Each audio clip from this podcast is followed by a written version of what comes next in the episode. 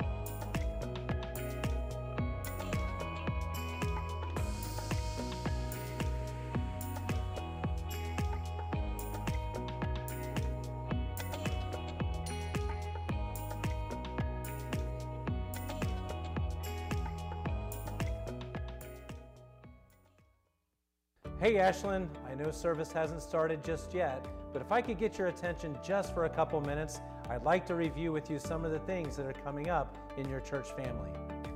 One of the exciting parts of summer is something we're going to try totally new.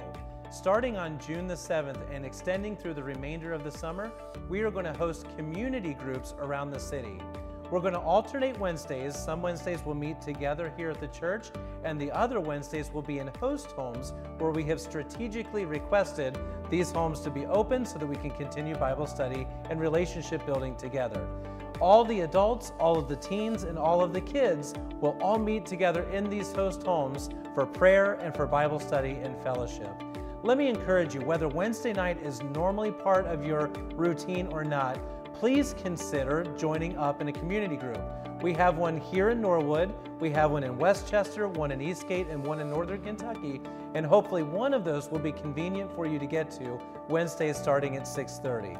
Our study is by Tony Evans. It's called Kingdom Agenda, and I promise you that you'll enjoy it. So swing by the Connect Center, register on the iPad, or if you don't have time to do that, visit our website at ashlandavenue.org, or you can check us out on our church app. In all those places, you can learn more about what's taking place and register there. Hey, all you guys, all of you that are in the auditorium, all the guys that are online with us right now, hear me out. On June the 2nd, we're going to have a cornhole tournament that I want to invite all of you to be a part of. For just $10, you can come out, take bags filled with corn, and throw it at boards with holes cut out on it, and we're going to have a competition to see who can do it best. Not just that, but I promise you, the food is worthy enough of you being a part of this event. So, whether you register as an individual or you want to grab a partner and register as a team, we'd encourage all of the guys to come and be a part of this. You can visit us at ashlandavenue.org, you can swing by the Connect Center, or you can check us out again on the app and register, let us know you're coming. You can pay that way as well, and we'll look forward to having all of our Ashland men together June the 2nd at 6:30 p.m. Thank you for letting me have just a couple minutes of your time as we begin to worship together. Let me remind you that we are on social media, so you can check us out on Facebook, on Instagram. If you have an Android or an iPhone, we have a church app that's available to you for free as well. And always, we have ashlandavenue.org as our website. Swing by there, learn more about what's taking place, and you can also pay and register for upcoming events. And as always, Ashland, have a blessed Sunday.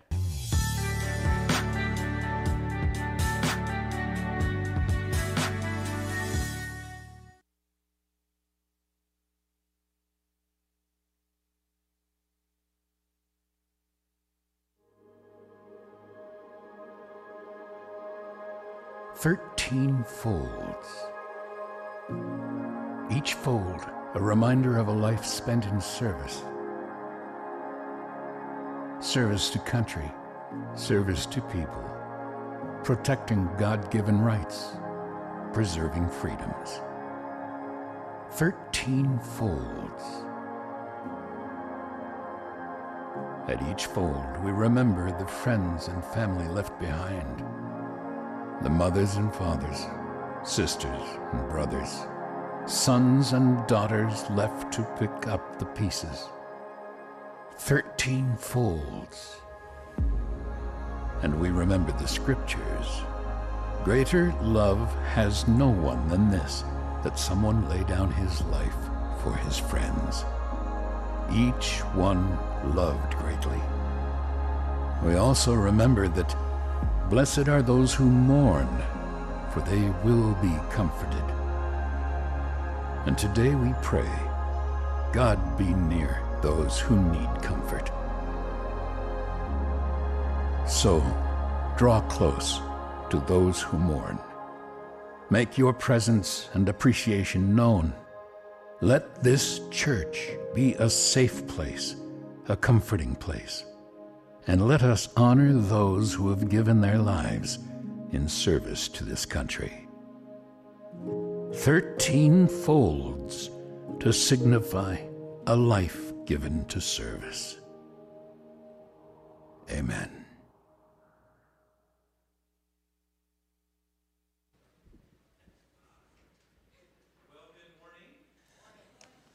Okay, listen, folks. I know that there's a lot of people traveling and stuff, but that does not mean that we can't be a little more excited about being in church. So, round number two, um, I'm certain we can top that one easily. Good morning.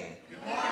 All right, thank you. Very good. Hey, this morning, before we begin worship, um, we do want to recognize the fact that this is Memorial Day weekend.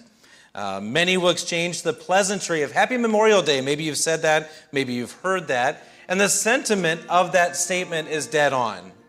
Um, but for many, this weekend is not a happy occasion whatsoever. And that some it might be a looking forward just to a three day weekend. For some, it might be um, trips to the, to the beach. Apparently, people do that on Memorial Day weekend. For some, it's gathering together with family and friends for a cookout. For others, it might just be enjoying a day off doing absolutely nothing. But the sentiment of the statement, Happy Memorial Day, may be accurate, but at the same time, for many, the reality is not. Memorial Day was established to be a day of remembrance. It's a, it's a day of mourning those who died in battle. It used to be called Decoration Day. Uh, and the day was pronounced a day of mourning for those who died in battle. And that was for the purpose of strewing with flowers or otherwise decorating the graves of comrades who died in the defense of their country during the late rebellion, and whose bodies now lie in almost every city, every village, every hamlet, in the churchyard in the land.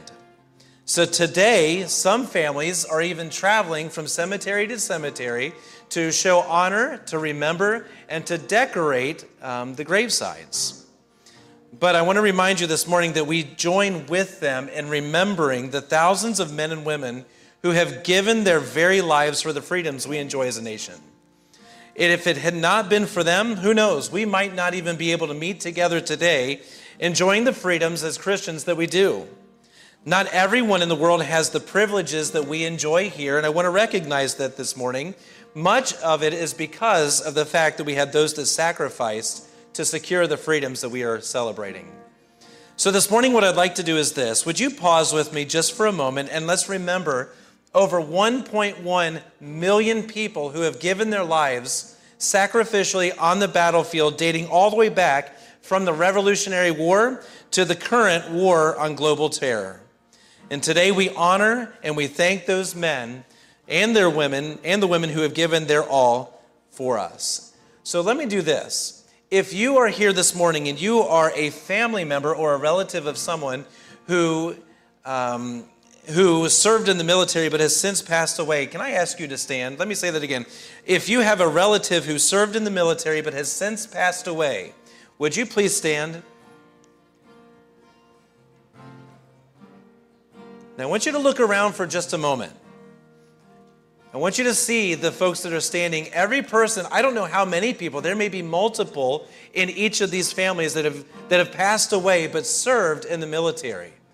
What an amazing representation. Now you're understanding 1.1 million people have affected generations to come. And so, for those of you that are standing, we join with you and we celebrate and we are thankful for the sacrifice that has been made on our behalf.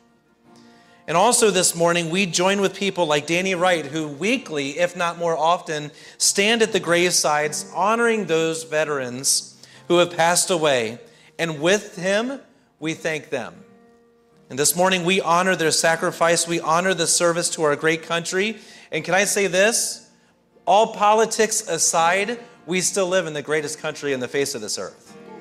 And I want to remind you of the, the fact that we have the greatest freedoms. And you may not believe that. Just go somewhere else, and you'll quickly be reminded how great it is here.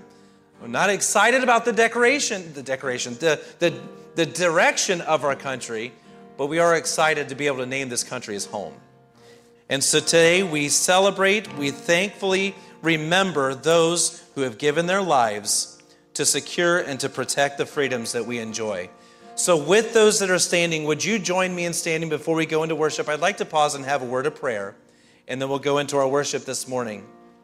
Let's pray together and let's thank God for the awesomeness of this country. Let's thank God as we remember those who have given their lives to serve our great country. Father, we are thankful to be able to begin our worship this way. God, we are not here to worship a country. We are not here to worship um, the place that we call home. God, we're here to worship you, but Lord, the freedom to do so has been secured and provided by those 1.1 million plus individuals who fought and gave their lives dating back centuries now to the present. So, God, this morning we remember those sacrifices. We remember the fact that they they gave the ultimate gift. The Bible says there, there is no greater love than the willingness and the ability to give our lives for someone else. And so, God, this morning, we thank you for the fact that we get to call this country home. Lord, we admit, we, we readily admit that it is not perfect, it is not without issue. God, there are a lot of, of directional problems that we have, biblical problems that we see on the horizon, if not more present. But God, that does not negate the fact that we still live in the greatest country in the face of this earth. So, Lord, we thank you for the freedoms that we enjoy. We thank you for those who, who went on before, who, who gave their lives, again, to provide for us the freedoms that we enjoy today. So, Lord, we commit this time to you. Lord, may we find ourselves throughout the day, maybe throughout tomorrow, just with a, a heart of gratitude for those, even those that stood this morning as a representation of, of family members who served in the military who have passed away. And so, God, we don't lose sight of the, of the purpose of this weekend. But Lord, now as we go into worship, may our hearts be directed towards, towards you. God, again, we are here to, to worship you. We're here to hear from you. And God, I pray that our worship might be acceptable and pleasing in your sight. And for all of these things, we commit this time to you. We ask them in Jesus' name. Amen.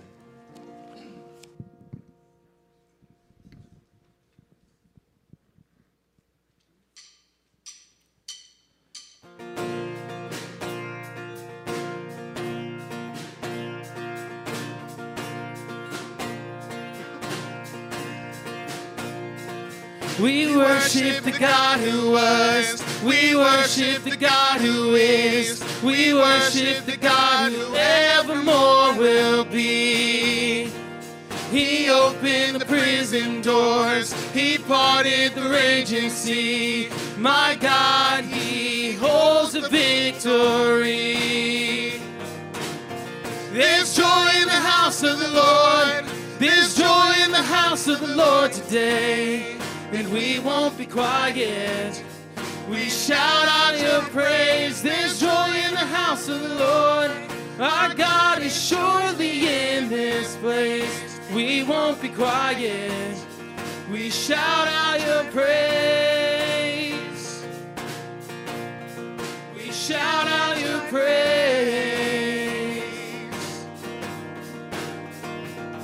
We sing to the God who heals. We sing to the God who saves. We sing to the God who always makes a way.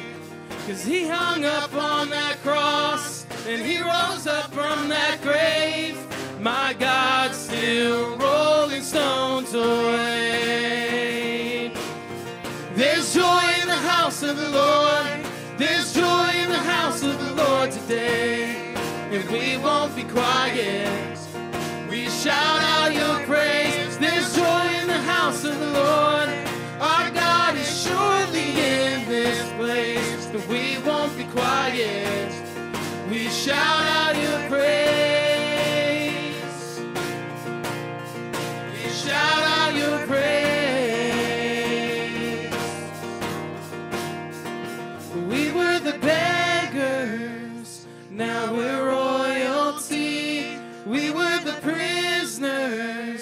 now we're running free. We are forgiven, accepted, redeemed by His grace. Let the house of the Lord sing praise. We were the beggars,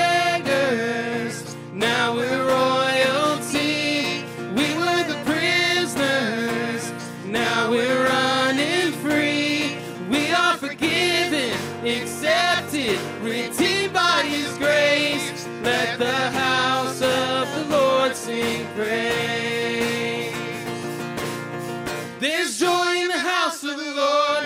There's joy in the house of the Lord today. And we won't be quiet. We shout out your praise. There's joy in the house of the Lord.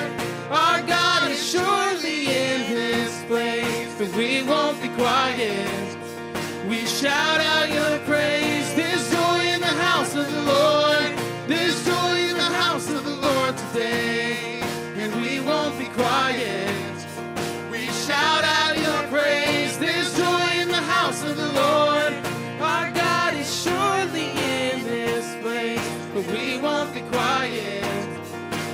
Shout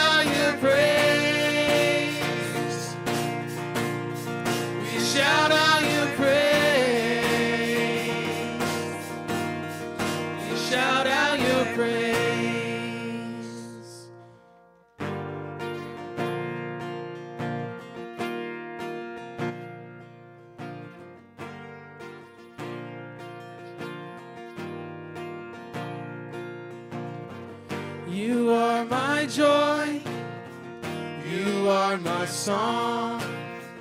You are the well, the one I'm drawing from.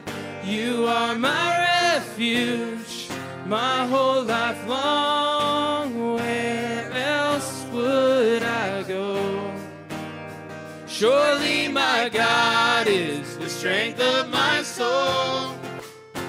Your love defends me. Your love defends me. And when I feel like I'm all alone, your love defends me.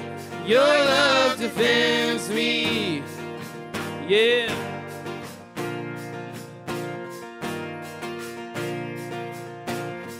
Day after day, night after night. I will remember you're with me in this fight. Although the battle it rages on, the war's already won. I know the war's already won. Surely my God is the strength of my soul. Your defends me. And when I feel like I'm all alone, your love defends me. Your love defends me. We sing hallelujah.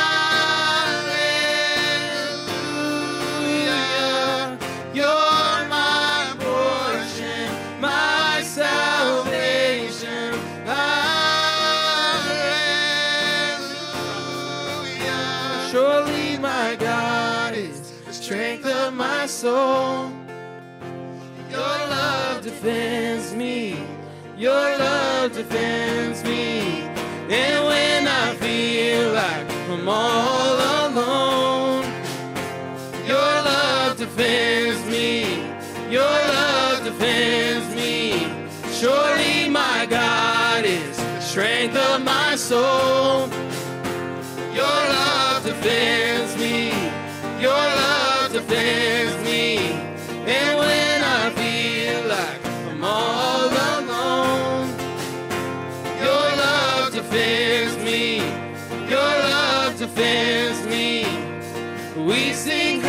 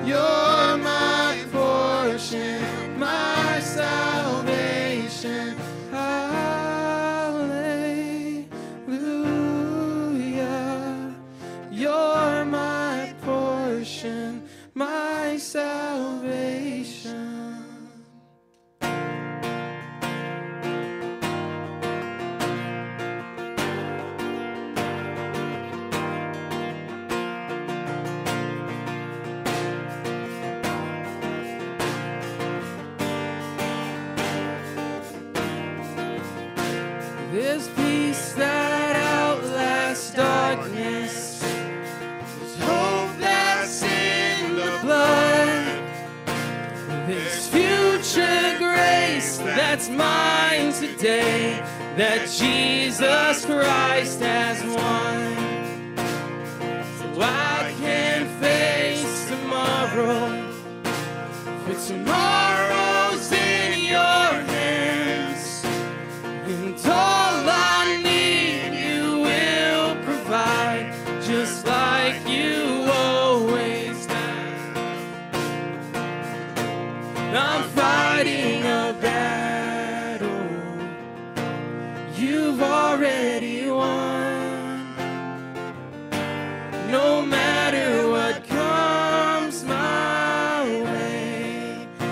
I will overcome. I don't know what you're doing, but I know.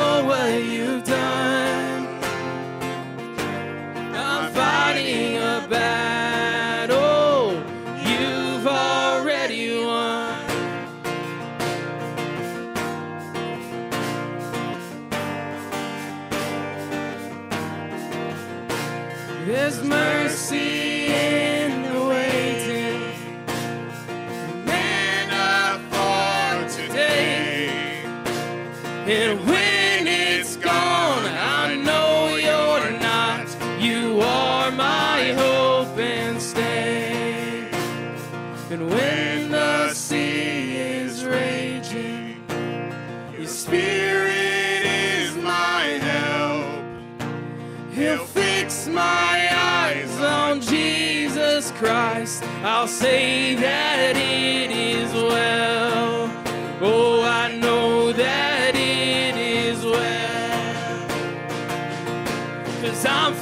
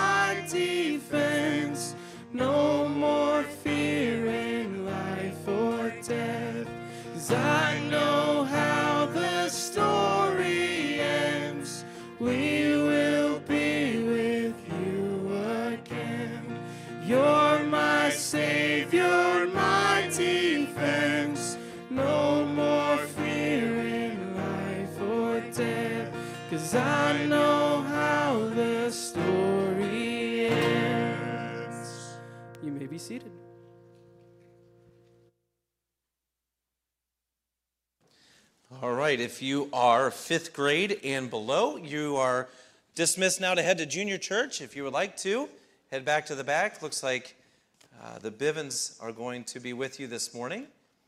And if you are staying in here, I'm going to ask you to go to the Old Testament book of First Kings.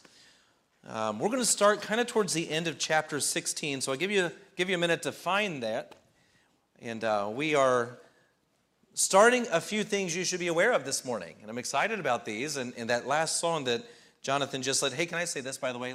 Um, we're going to use the people in our church, like it or not. And uh, that's not true. That, that, I said that totally wrong. I'm excited for um, the people that are willing to serve in our church, especially even if it's a teenager who's willing to take drum lessons and play. And so if we can't, if it, there you go. I don't know where she went. She did a fantastic job. And it's not easy. Listen, you people are intimidating. I don't know if you realize that or not. But getting up in front of you is not easy. And uh, I don't, Adriana, uh, Adriana, you're over here. Ariana is over here. You've only been playing for, I don't know, a year and a, it hasn't been that long, a year and a half. So she's um, never played the drums in front of people, I don't believe, until this morning. And so um, we're going to I mean, we're going to, if you have talents and gifts, you better hide them under your hat or something because we are all for using them around here. But I'm thankful for people that are willing to go out of their comfort zone a little bit and to serve. And so that was a first for Ariana.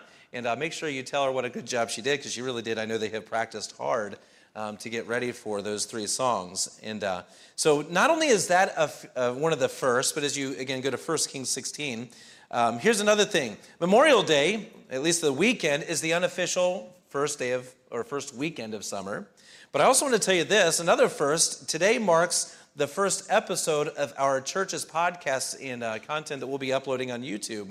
We'll be doing that this afternoon, and we really have a heart for getting, listen, church, we are in a day where information is a disaster.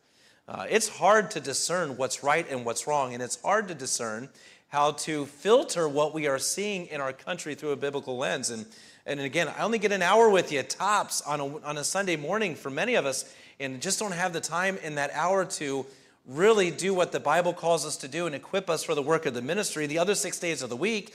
And so, the goal in this podcast, and it'll be on YouTube as well, is just to help us look through the lens of Scripture and know how it is that God would have us to think about what we see around us. And really have a big burden for this. And uh, so we're going to record the first one today, hopefully, have it available very, very soon. So that's the first. And not only that, but this morning starts a new series, uh, a summer series that we're going to do um, on the life of Elijah. And that last song that they just played really is the theme if you want to apply one. If, if Elijah was to have a, a walk up song in baseball, that would have been it. Because um, there's no other song that better describes um, a man than that one that we just sang. And so as we get into our character study, I want to get this is going to be an introductory uh, kind of sermon, okay? It's going to provide for us the backdrop to help us understand what it is that Elijah is walking into. And so, historically speaking, there's a lot of things that we have to understand. When we get to 1 Kings chapter 16, for 120 years, Israel has lived under the reign of three different kings one by the name of Saul, one by the name of David, and then after David came his son Solomon. None of those guys were perfect, yet they were great in their own unique ways. Now, at the end of Solomon's life, civil war broke out in Israel. It divided the nation of Israel into two different kingdoms, one of the north and one of the south. The one of the north consisted of, of 10 of the 12 tribes of Israel. Do the math, the one of the south would have consisted of two. The northern kingdom took on the name of Israel, the southern kingdom took on the name of Judah. This is going to be important. Because as you go through the book of First Kings, if we don't know that distinction, it's going to get really confusing when we start talking names and leaders, forgetting that the, the nation of Israel has now divided. Now, the northern kingdom would have 19 kings spanning just over 200 years, and every one of those 19 kings were awful. They were wicked, godless kings. 19 back to back leaders who 1 Kings 15 says this that every one of them did evil in the sight of the Lord. Now, the southern kingdom would have 17 leaders spanning over about 300 years. Eight of the leaders, the Bible says, followed the Lord their God, but nine of them were wicked and did not either serve nor walk with God. And so, as we get into 1 Kings 16, our focus is going to look at the north. We're going to look at Israel specifically. And in chapter 16, verse 29, here's what we find. And in the 30 and eighth year of Asa, king of Judah, the southern kingdom, began Ahab, the son of Omri, to reign over Israel, that northern kingdom. See where the divide is necessary to understand? Or one verse is going to be incredibly confusing. So the north is going to be ruled by Ahab, the son of Omri. The southern kingdom is ruled by Asa, the king of Judah. And here's what the rest of the verse says And Ahab, the son of Omri, reigned over Israel, northern kingdom, in the city of Samaria for 22 years. Now, here's what the history books remember this king Ahab for. Chapter 16, verse 30. And Ahab, the son of Omri, did evil in the sight of the Lord above all that were before him. So it begs the question then who were the guys before him? Uh, how bad were they? I mean, when you think of a cumulative statement like that, was it really that bad? Was he really that terrible leader? Were the leaders that precede him, were they really that bad? Or is this just kind of a, a blanket statement about his reign that's just trying to prove a point? Well, the major milestone that Ahab is accused of and, and allegedly guilty of was, was awful as well. Now, I want you to hear the stellar leadership that preceded his reign. You, you with me? We're going to kind of work our way backwards now. Ahab had a dad. His name was Omri. You know what the Bible said about Omri? It said this that he was worse than the kings before him. So this is a snowball effect that's being passed on from leader to leader to leader. And Omri, here's what the Bible says about him, mainly was uh, leadering. There's a great word. We're, we're starting really well. He was leading the country in a direction that would consist of worshiping idols. Well, Omri, if you go back, the king before him, he was a man by the name of Zimri. How did he get the throne? Well, he got there because he murdered who was the current king of Israel. His name was Elah. And not only did he kill the current king, but he also would murder his entire family so that no one would even have the ability to assume the throne and somehow compete with him. Zimri's reign lasted, you get this, for a total of seven days before the pressure of what he did got the best of him and he would take his own life. Well, who was the king that he murdered to take the spot? Well, he was named by the king of Elah. His name was King Elah. What was he guilty of? Idol worship. Man, that's going to be a consistent theme in Israel's life.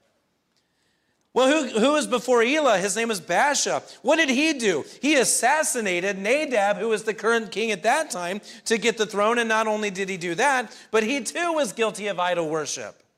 Well, before him was a man by the name of Nadab. He only reigned for two years and was really, really successful at leading Israel into a deep, sinful state. And then right before Nadab was a man by the name of Jeroboam. That name might ring a bell. Jeroboam was promised great blessings if he followed the Lord, but he decided against it when he concocted these, these golden calves for all of Israel to worship. Now, hear me. In the northern kingdom, now in 1 Kings 16, with Ahab at the helm, the sum of all of that wickedness snowballs into Ahab, and he topped them all if you took them all and combined them. This is not a complimentary statement whatsoever about the leadership of Ahab. And just when you think, well, how could it get any worse? I mean, it seems like this is kind of rock bottom for Israel. You look at verse number 31 of our text. And it came to pass as if it had been a light thing, like this didn't bother Ahab one bit for him to walk in the sins of Jeroboam, the son of Nebat, that he took to wife Jezebel, the daughter of Ethbaal, king of the Zidonians, and went and served Baal and worshiped him. Okay, so now you're thinking, why is this such a big deal? We understand Ahab, not a good guy, horrible leader, godless country that he is leading why, why is this a big deal? Well, not only was his leadership awful, but apparently his taste in women not so much better. Ahab was doing just fine being awful on his own, but now compounding the problem is his recent marriage to one of, if not the most wicked woman ever listed on the pages of Scripture. Her name was Jezebel. What I want to ask you this morning do you find the name of her being mentioned interesting at all? Why, why is that such an important thing? Why? Well, if you think about it, let me ask you this Who was King Omri's wife? In the verses that we, we kind of glazed over, does the Bible ever mention King Omri's wife? And the answer is, I'll tell you, no mention of her.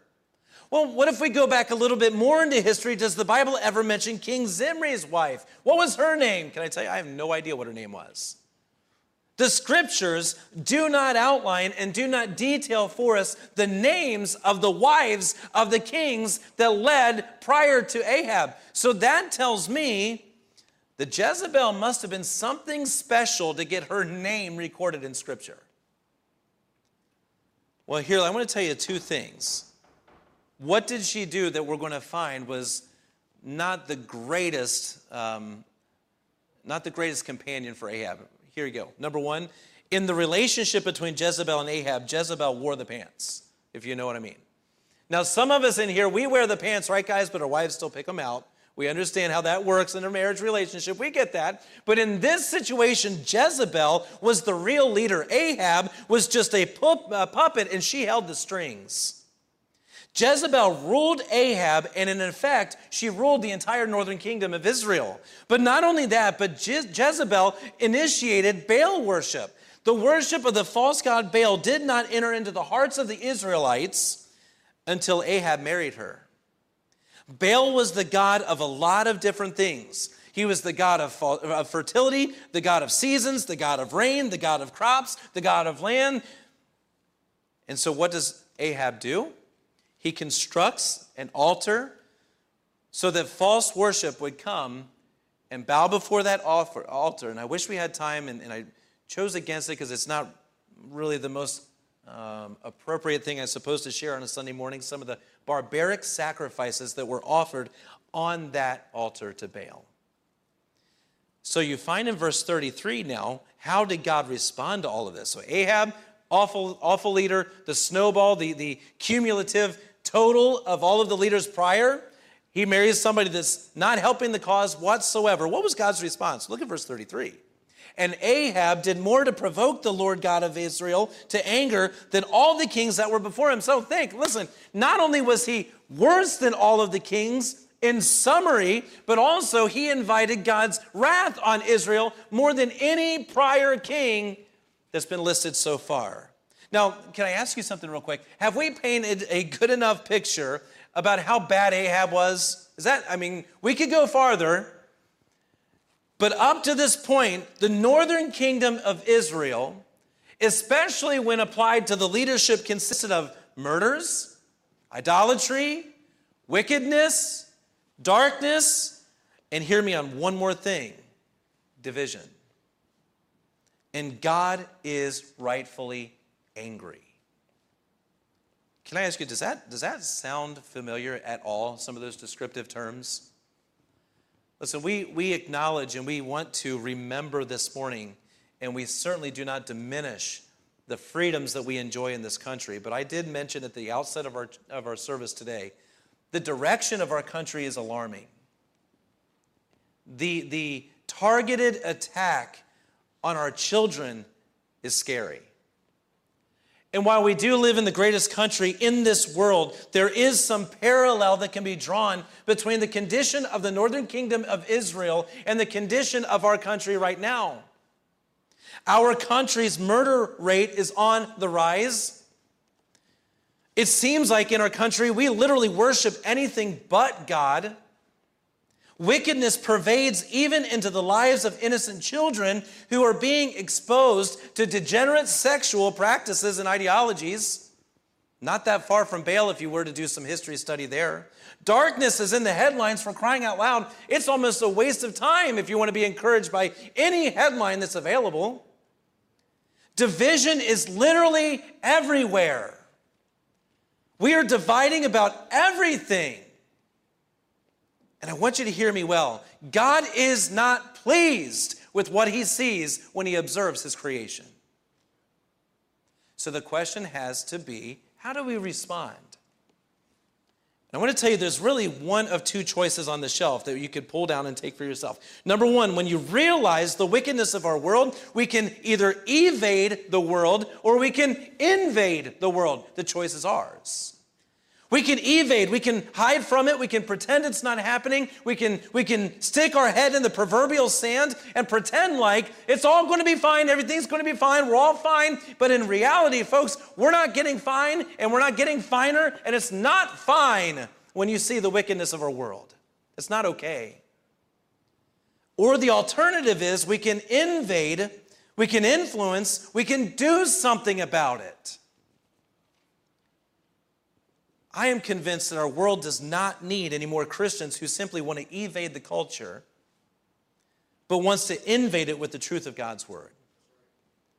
And there's got to be a judgment call that we make, but I want you to understand if you want to stand on the side of the scriptures, it's time to stop being so concerned about the reception of the truth and be more concerned about the giving of the truth. I mean, what did God call Christians to be? Now, what does this have anything to Elijah? We're gonna, we'll get there. But what has God called Christians to be? In Matthew chapter 5, remember, God has called Christians to be two things. What are they? I've got them right in front of me just so you can be reminded and I can remind myself. We are called to be light and salt that we have a specific illustration that was given to Jesus in Matthew chapter 5, verse 13. It's on the screen before you that says this You are the salt of the earth, but if the salt has lost its savor, wherewith shall it be salted? It's thenceforth good for nothing but to be cast out and be trodden underfoot. You're the light of the world, a city that is set on a hill. What happens to it? It can't be hid. And the problem is this one thing is true about salt and life. One thing that they both have in common is when bottled up, they're useless. Now, I know, I believe this to be true, in, in the School of Culinary Arts, that it is sometimes considered to be um, rude or inappropriate to salt your food before you taste it. But how many of you are guilty of that? Like when, okay, so some people, I'm looking at my children because we had this discussion last night at the table. It is considered to be rude to the chef to salt your food before you taste it.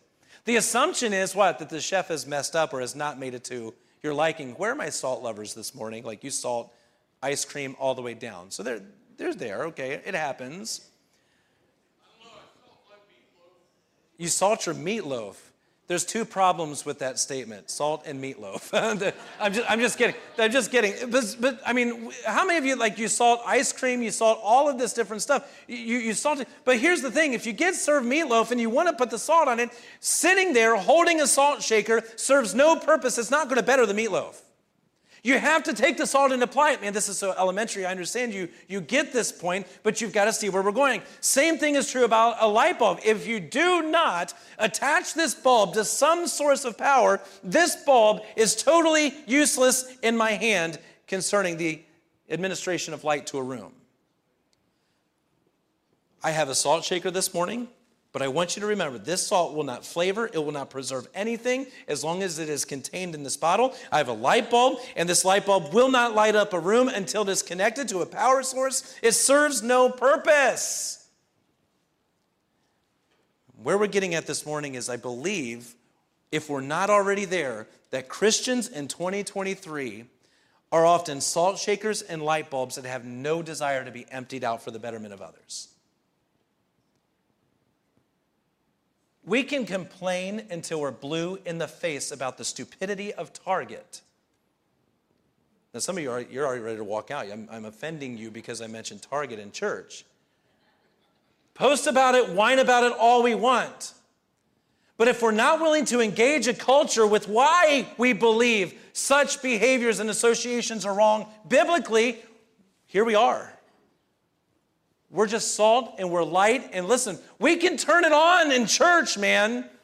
We can sound like salt. We can look like light when we're in this room. But the other six days of the week, we have no interest in pouring out our salt and shining our light to the world that really needs it.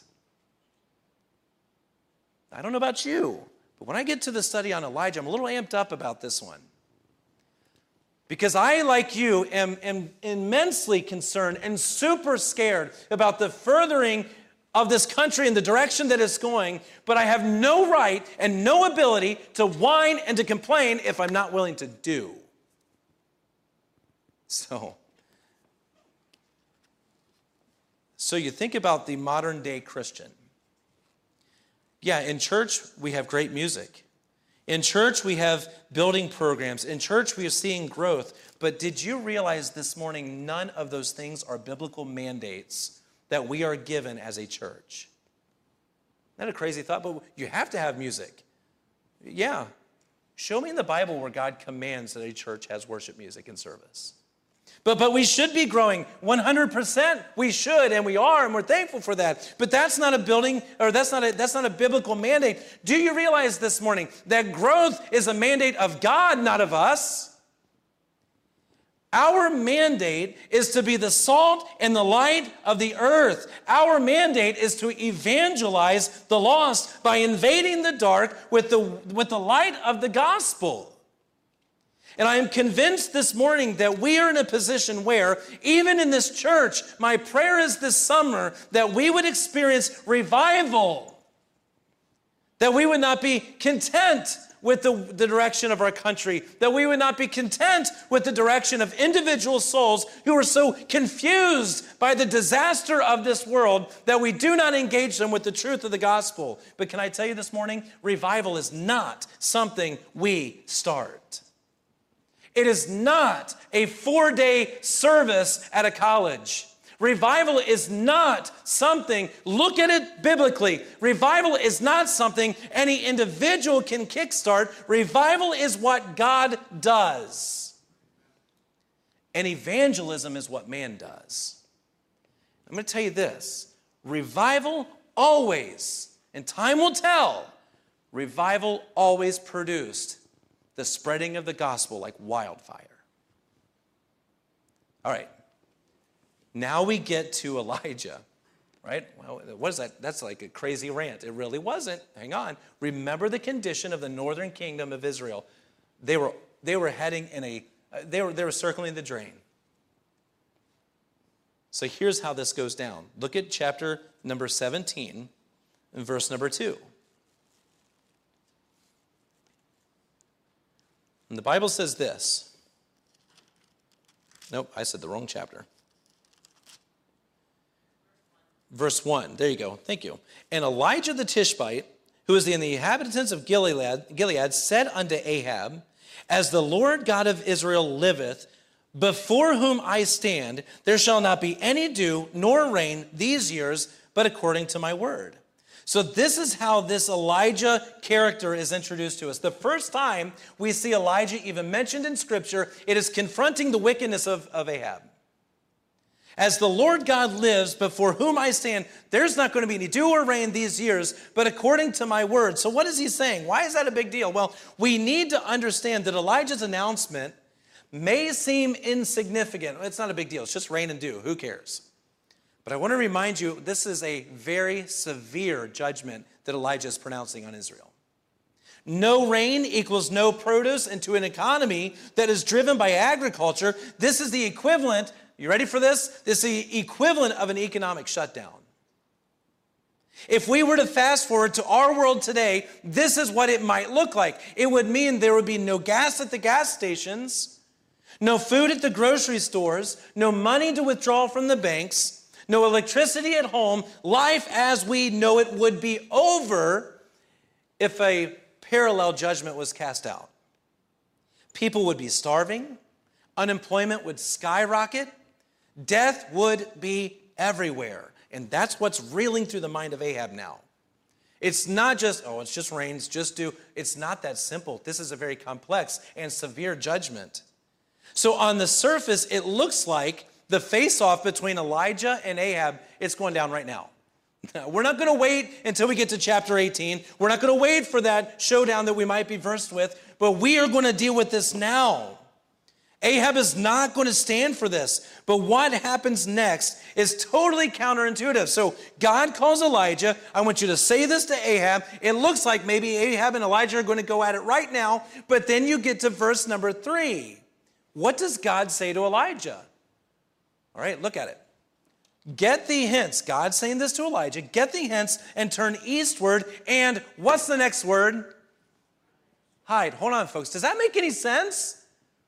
This is the time to, to redirection Israel. You've already told them the judgment's coming. Now, Elijah, maybe you should tell them how to get back on track and avoid the judgment. But instead, God says, after you tell Ahab this is what's going to happen, I need you to head east and I want you to go into hiding. Does that make any sense whatsoever?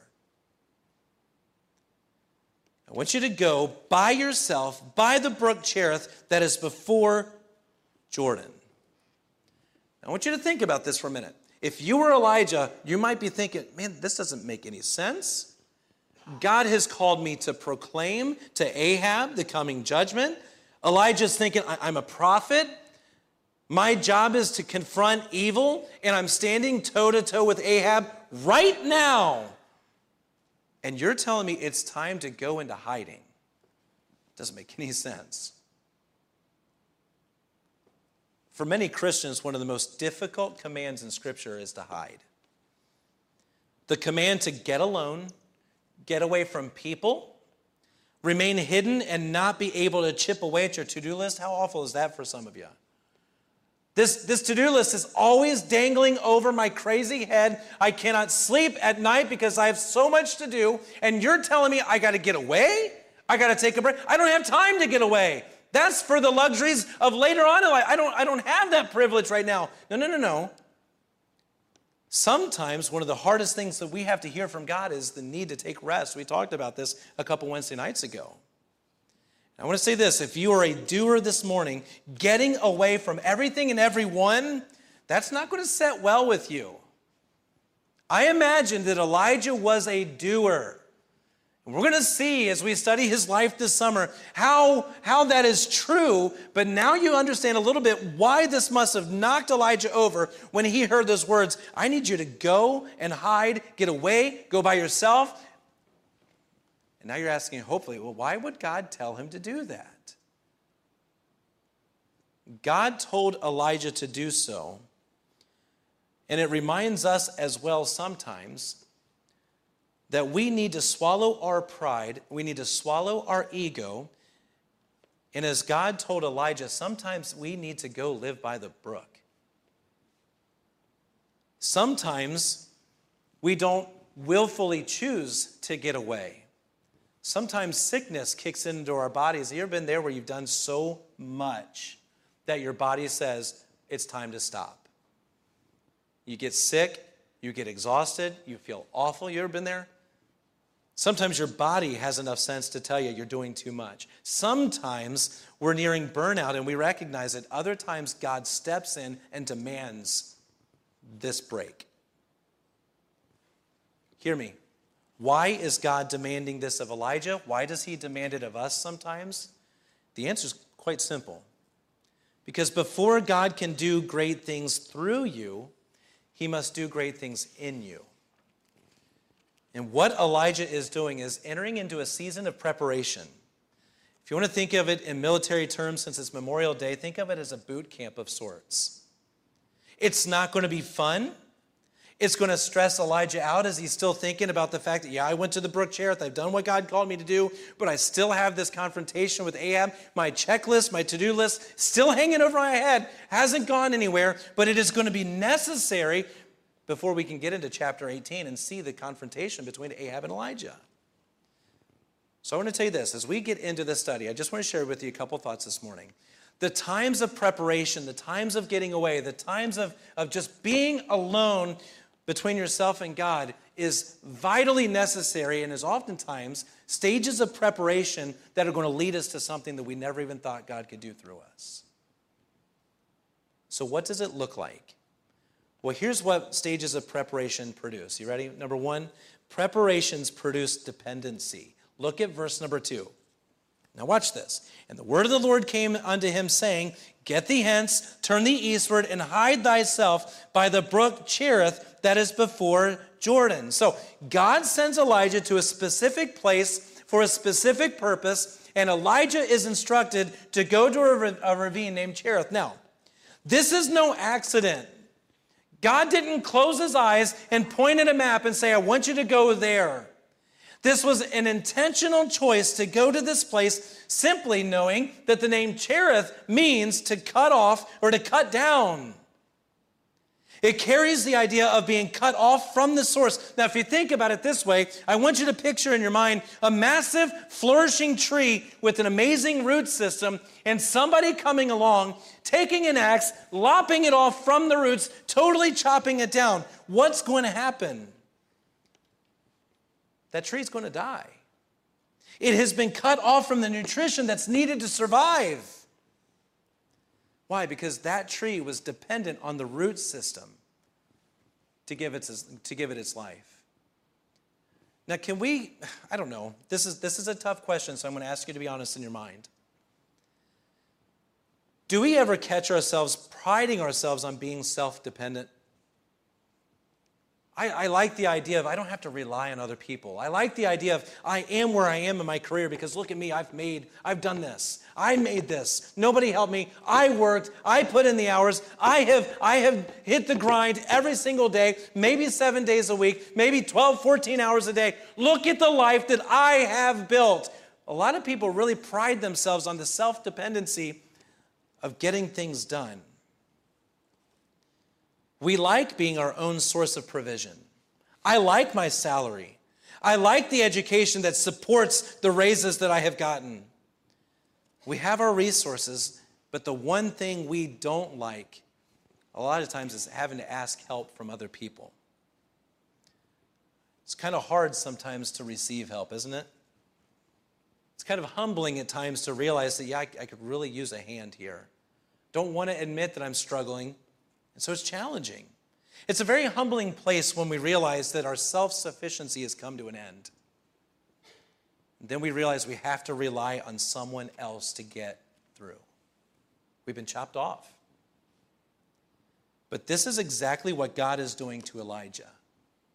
He's brought him to a place where he's going to totally cut him off from all other sources. Why? Because his desire is before you go toe to toe with Ahab, you need to realize your dependency is not on your awesomeness, it's not on your name, it's not on your title as prophet. It has nothing to do with anything that you've done so far. Your dependency in, in having victory over Ahab must be deep seated in the power and the grace that God is going to give you, nothing more, nothing less.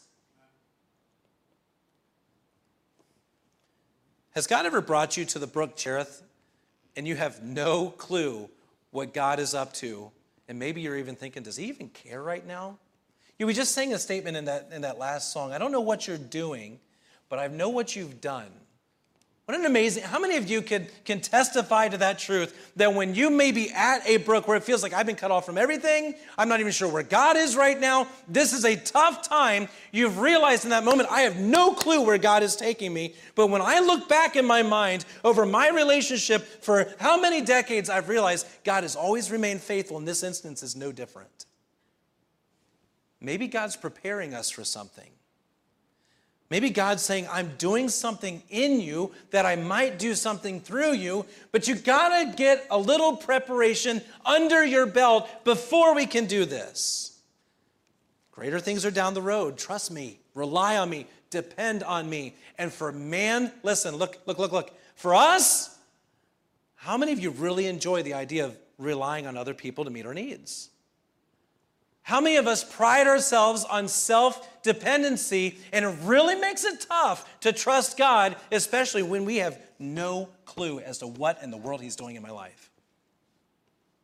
A.W. Tozer said this It is doubtful that God can bless a man greatly until he's hurt him deeply. And you're thinking, that doesn't make any sense. I don't even like the way that sounds. But if you think militarily, and those of you that we thank this morning for serving our country. Boot camp stunk, did it not? I don't speak from firsthand experience, but I've heard testimonies about the, the awfulness and the intensity of boot camp, but only to realize that it was a necessary period of preparation. Dependency on your superior is what's being nailed down there. Hey, can I tell you before we even get to the showdown, God is teaching Elijah this is a dependency issue. You got to stop trying to figure this all out on your own. You got to stop thinking you have all the answers because you don't. Dependency on God is where he's leading him to. Now you look at verse 4.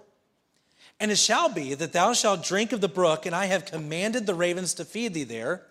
So Elijah went, and he did according to the word of the Lord, for he went and dwelt by the brook Cherith, that is before Jordan. And the ravens brought him bread and flesh in the morning, and bread and flesh in the evening, and he drank of the brook. So not only does preparation produce dependency, but now we find that preparation produces provision, that God's going to meet our needs. And so, with great hurt comes awesome opportunities to see God provide. So, our dependency, my dependency, is only as reliable as the one who promises to care for me. So, God promises Elijah that I will meet your needs, and the ravens are going to be his catering service. Now, what did they bring? The birds are going to be, bring bread and meat, meat in the mornings. They're going to do it again in the evenings. And then with any meal, you have to have something to wash it down. And where did God strategically place him? By an amazing brook to have something to drink. Now, I love this thought. Notice the time frame that God has promised to provide. Once in the morning, once in the evening. Can I tell you this? God has promised to provide Elijah the provisions he needs one day at a time. Just stay faithful today. I'm going to provide for you today. Don't worry about tomorrow. What does James say? Don't worry about tomorrow because we don't know what a day may hold. Stay faithful today. Allow God to meet our needs today morning and evening. See, part of the dependency on God is learning that we have to live life one day at a time. I trust God, I depend on God today, and then when I wake up tomorrow, I wake up to new mercies, and that day I'm going to trust God morning and evening. Then on Tuesday, I repeat the cycle. We have the responsibility and the privilege to serve a God who promises to provide one day at a time. Now, William Elliot wrote a book called For the Living of These Days, and he said this The reason so many of us are overwrought, we're tense, we're distracted, and we're anxious is that we've never mastered the art of living one day at a time. Physically, we do live one day at a time. I know we realize that. We don't have a choice, right? I'm living right now. I can't affect what's going to happen in the future. Certainly can't change the past. I am living one day at a time physically. And he goes on to say, we can't quite help ourselves, but mentally, we live in all three tenses at once. And he says, that will not work. But again, I'm going to ask you, how many of us do that all the time? See, it's sitting right here, right now. I, I, know, especially if you're the Elijahs of the room, you're the doers, you're thinking about what you didn't get done yesterday, what you need to do today, knowing that tomorrow you might have people coming over, and that, that sets you in a tailspin of more anxiety because as you think about tomorrow, you're thinking, I didn't get anything done yesterday. Today's not looking much better. Tomorrow I have people coming over. I'm not ready for that. And what happens? Living in all three tenses simultaneously produces anxiety, it produces stress, it's utter chaos in your mind, and then you're trying to figure out why can't I sleep at night? Why am I so stressed? And I want you to remember how God has met the need of Elijah is this living one day at a time.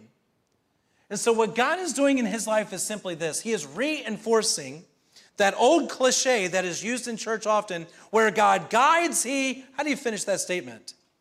He provides. What an amazing experience this must have been for Elijah. And I want to say this because I think that this is a biblical truth and a biblical principle that we need to establish, but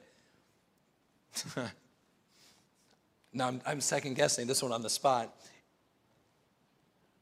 If you're vegetarian, I don't understand you. Um, and I know people have different things and different reasons and, and so forth, but notice this. You'd have been really, really hungry at the brook if you were on God's nutrition or dietary plan for sure. That's not saying there's a biblical principle. I just thought it was a kind of funny side note. And I did, you saw me debate it on the spot. Should I say it? Should I not? All right, it's out. God provided regardless, is the point. But what else does preparation do? Number three, preparation produces obedience. Look at verse 7. And it came to pass after a while that the brook dried up, because there had not been any rain in the land. And the word of the Lord came unto him, saying, Arise, get thee to Zarephath, which belongeth to Zidon, and dwell there. Behold, I have commanded a widow woman there to sustain thee. So, the first thing that you realize is we don't know how long is uh, Israel. Elijah stayed at the side of this brook. We know that the Bible says that he came to live there, which kind of hints towards a prolonged stay of preparation. But now, when you get to verse 7, the worst news possible comes up, right? His source of water is dry. Due to the drought that Elijah pronounced, he has nothing to drink. Nothing's worse than having a meal and not being able to wash it down. Nothing's worse than being in a restaurant and you're parched and you don't even want to take another bite of your food because you don't have anything to drink. That's awful. And this is exactly what's happening to Elijah. Now, we need to pause here real quick. If we are in Elijah's shoes, where would our mind be going at this moment? Now, please stay with me. We're, we're, we're going to land the plane. Please stay with me. If you are in Elijah's shoes, where is your mind in this moment? What are you thinking? What questions are you asking? God has led him there. He has morning and evening given him the provisions necessary for this preparation time. Dependency is understood, provision has been witnessed, and now all of a sudden, that which has provided provision is gone. Sure, the food is still coming, the meat and the bread is still coming, but I have nothing to drink. Can you imagine the difficulty that Elijah is probably warring with in his mind, questioning whether or not God even loves him? Lord, are you, are you done with me? Are you, are you not going to provide anymore? Are you not faithful any longer? Maybe, maybe you felt this way God, did I do something wrong? Did I deserve what? Show, what did I do? What's with the brook thing? Why? Why you brought me here? Did you bring me here to die? How many times did Israel ask that question? Did you bring me out here just to die? I don't understand what you're doing. I don't get it. I wonder this morning if we can relate with that. See, we used to think that we could rely on our job, and for some of us, we're in a position where we can't even trust that anymore. The security might be up in the air. God, what are you doing? Do, are you, am I being judged? Did I do something wrong? I am living day to day right now, but also thinking there could be a morning that I wake up and find that pink slip or have that important call to my boss's office and realize that job that I thought was once secure is not any longer. God, what are you doing right now? You used to trust your 401k or your savings account and realize that brook's drying up. I used to trust people and realize, well, that brook dries up as well too. Can't trust people anymore. Maybe the brook of your marriage is drying up, that relationship has grown stale. Because here's the truth the same God that can fill the brook also is sovereign enough to empty it. But sometimes he does so to move us on to something better, which is what's happening in Elijah's, Elijah's life. So the brook Cherith, that was pretty cool. The birds, the, the bread, great stuff. The water from the brook, really tasty, but that's off the table now, literally. So look at verse number nine. He says, Arise, get to Zarephath, which belongs to Zidon, and dwell there. And behold, I've commanded a widow woman there to sustain thee. Well, that's good. So what does Elijah do? Very next verse. His time of preparation instilled in him the necessity to obey. Very next verse. So Elijah got up and he went. There was no hesitation. We see no scriptural proof where he's debating with God. I kind of liked it here. I was kind of comfortable here. The bread, it got a little old at times, but it was fine. The meat, you know, I, I could use a little bit different of a seasoning, but we'll go with it. The water was fantastic. My relationship with you has been excellent. Why did we have to move? This, is, this has been just fine. Well, God has bigger plans in store for Elijah. So this puts Elijah, though, in an interesting spot. Do I trust in what God is telling me to do? Do I trust and do what God is telling me, but I don't understand? Do I leave? Do I stay? And Elijah obeys. So, as he does, he comes into the city. He meets a widow woman who's there gathering sticks, and he calls her and says, Listen, I've been traveling. Would you get me something to drink? It's been a while since I've had a cool, refreshing glass of water. I need something to drink. And she agrees. And as she walks away, he also says, Hey, can you get me something to eat as well? Now, again, the cultural implications here are a little bit more detailed, but if we just think this kind of on a surface level, how crazy is that for a total stranger to come into town and request of a woman for something to eat, something to drink? Well, listen, you know, the 7 Elevens and McDonald's, they didn't exist at the time. Hospitality meant caring for somebody that you didn't know, but Something about the request for food grabs her attention. She spins around. She looks at Elijah right in the face and says, This I have enough ingredients for one last meal. I was preparing for that right now. My son and I are going to eat this last meal, and our plans are pretty detailed. We are going to eat and then we die because we have nothing left. I wonder, and again, the text doesn't address this, but I wonder if Elijah's thinking, I did that. That was on me. That's, that's my, I pronounced this drought. But Elijah's answer was what? Don't be afraid. Carry on with your plans, but make me something to eat first, and then make for you and your son. Moms, how many of you would subscribe to that plan? This stranger is saying, make him something to eat, get him something to drink, serve him first before you care for yourself and your kids. You moms in the room are thinking, that's, that's not a chance my kid will get food. I, I know moms are always thinking, my family will eat even before I sit down. And this mom, I imagine, is back on her heels thinking, who is this guy coming here making demands like that? He's got something wrong with him if he thinks that he's going to eat before we do. This is it for us. We're done. Hmm. so Elijah continues and he makes a promise God is going to provide more ingredients until that rain comes back because that was the issue at hand. All right, look at verse 15. And she went and she did according to the saying of Elijah. And she and he and her house did eat many days, and the barrel of meal was uh, wasted not, neither did the cruse of oil fail, according to the word of the Lord which he spake by Elijah. So here's the awesome promise in the moment God will take care of the ingredients if you take care of the obedience. I mean, think about what an awesome opportunity that would have been missed if this lady said, Forget you, I'm starving, he's starving, you can figure it out on your own, hit a different drive through. But that's not the way this plays out. This is the preparation. This could not have been taught at the brook Cherith. Elijah had to move himself into an unfamiliar territory with a total stranger to learn that I will obey, and in my obedience, God will always supply the ingredients. It may have been by crazy birds and bread that falls from the sky, or it might have been through a widow woman who felt like she was at her wits' end. And notice what happens. Not only does he eat, but she does as well. See, our obedience is contagious. And when one person obeys what God says, that obedience influences the lives around him. That woman's life is changed until the day that first drop of rain falls from the sky. And so here's how I'd like to end this because we're, we're just beginning a, a series on this Elijah study.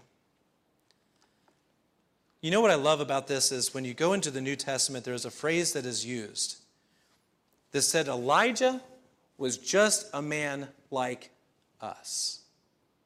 Now think about that. No, well, he was a prophet of God. Okay, maybe he has a leg up, but we have God's word just as well as he does. And we like to think that Elijah and all of these guys are these um, people that we, we kind of hold in high regard and, and really, uh, I mean, that was Elijah. That was pretty cool, but I'm down here. I, am not. No, no, no. That's not the way it is. The Bible specifically calls Elijah, who is subject to like passions, is the way the scripture uses it. If we change that term just a little bit more, he was just a man like us. So here's how I'd like to end this this morning with you. And again, I, I, know that we have travels coming up. I know that things are getting crazy as we enter into the summer months. But I'm going to encourage you to stay faithful in this, in this series. And as we prepare ourselves for this study in Elijah, here's the way I'd like to invite you to respond. You know, there may be some here that are, that are present, maybe there's people online that feel absolutely chopped down. Um, feel like life has just absolutely beaten at you. You might be living at the Brook Cherith and, and it's hurting. It's difficult. And you're thinking, what in the world is happening right now? Everywhere I turn, I feel like I'm getting pummeled. Can we be reminded this morning that God sometimes does so in order that we might depend on Him and nothing else? He allows life to pound on us so our attention is no longer to the left or to the right, but it's up. And it's not easy. It's definitely not diminishing the pain and the hurt and the struggle and the fatigue and all of the other things that are, that are associated with those seasons. But listen to me no trial, no suffering goes without purpose. Maybe God's placed some of us in a season that is causing us to depend, to depend on Him greater, not knowing what the future may, may hold. But it's not just that chopped down aspect, but there may be someone here today or online who feel like, man, I'm out of resources. Can we be reminded that when we get to that point, as stressful as it might be, that God does sometimes allow that brook to dry up so that He can provide for us by some other means? But hear me, remember the promise. We obey, it's our obedience, and it's God's ingredients. But, you know, finally this morning, there may be some here, there may be some online. You know that God's looking for you to obey, maybe with a specific step of faithfulness. I don't know what it is. And there may be some anxiety and some nerves that are about. Can we be reminded that God will always handle those ingredients if we handle the obedience? But as a church, I'm going to ask you to do this. I'm going to ask you to join me in praying for God to do something supernatural through us in this church. I know this morning has been long. I get that. But I, I, I, don't, I don't know how else to say this.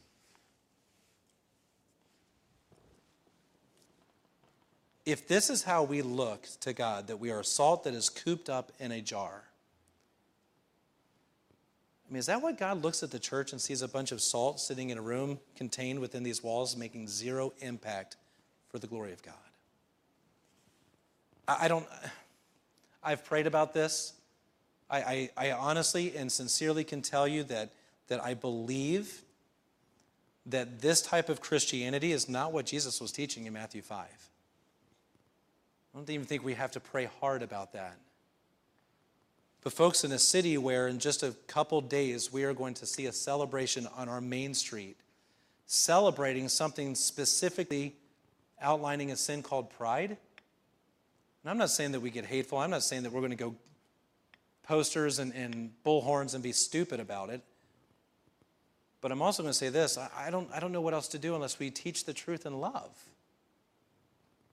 And where there are no Elijahs, there's no message that's going out. It's this it's powerless, it's cooped up, and it benefits nobody. I don't know about you, but I'm not on board with seeing people who are making some prideful decisions and are boasting about it, knowing that they'll spend eternity separated from God. I'm not okay with that. It's not even their sin so much that breaks my heart as the fact that every one of those people who are sinners are just like us, sinners, but they need to hear the truth of the gospel. But here we are as, as believers, and we're thinking, I, I got this all, it's all cooped up. We cooped it up at Ashland on Sunday. Man, we did a great job worshiping, and, and, and Ariana did a fantastic job on the drums, and we, we am I, am I crazy? I don't, maybe I feel crazy now because you're looking at me kind of weird, and I'm just kind of sharing my heart. But as I'm getting into this study of Elijah and I'm trying to read forward, the confrontation with the sinfulness of the world is going to happen in chapter 18, and I pray that this morning might be a chapter 17 for our church. So I don't know. I don't know what that looks like, but I want you to, I want you to ask yourself are you ready to stop hoarding all of our salt and our light and start dispensing it to the city? Do we really want to see God use this church for an eternal impact, or are we okay with where we're at?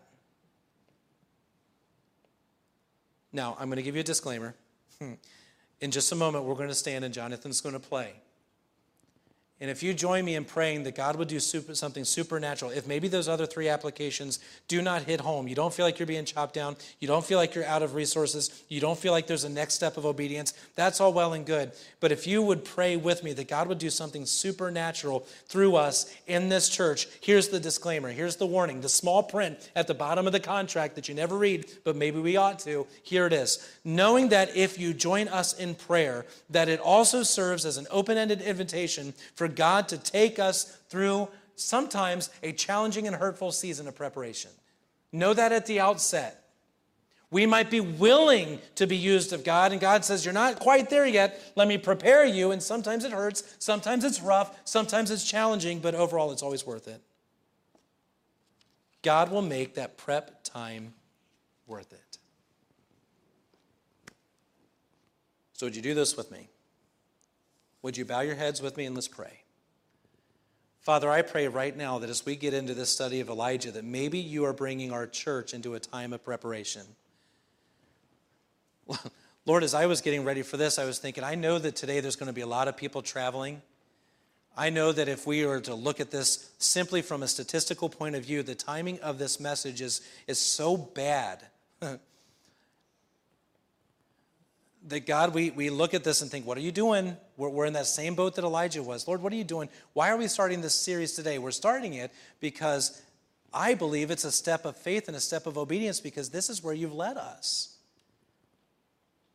God, this is where you directed my heart in preparation and leading this church. And God, we know that, that your timing is always perfect. And so, Lord, whether individuals are online, whether we're here in this room, God, I pray that you might rise up Elijahs from this group. Father, that we would not be content with the direction of our country, that we might not be content with the fact that the sinfulness of man is becoming much more obvious and visible. And that's all it is. It's man behaving like man is going to do because we're crazy, sinful people. But God, as much as we disagree with the sin that's being committed, with the pride that is on display. Lord, I pray that you might give us a heart for souls.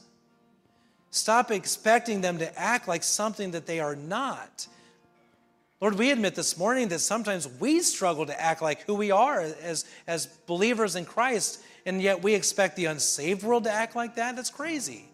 Certainly not biblical thinking. But God, we know that right thinking only comes through the truth of God's word and the usage of the Holy Spirit.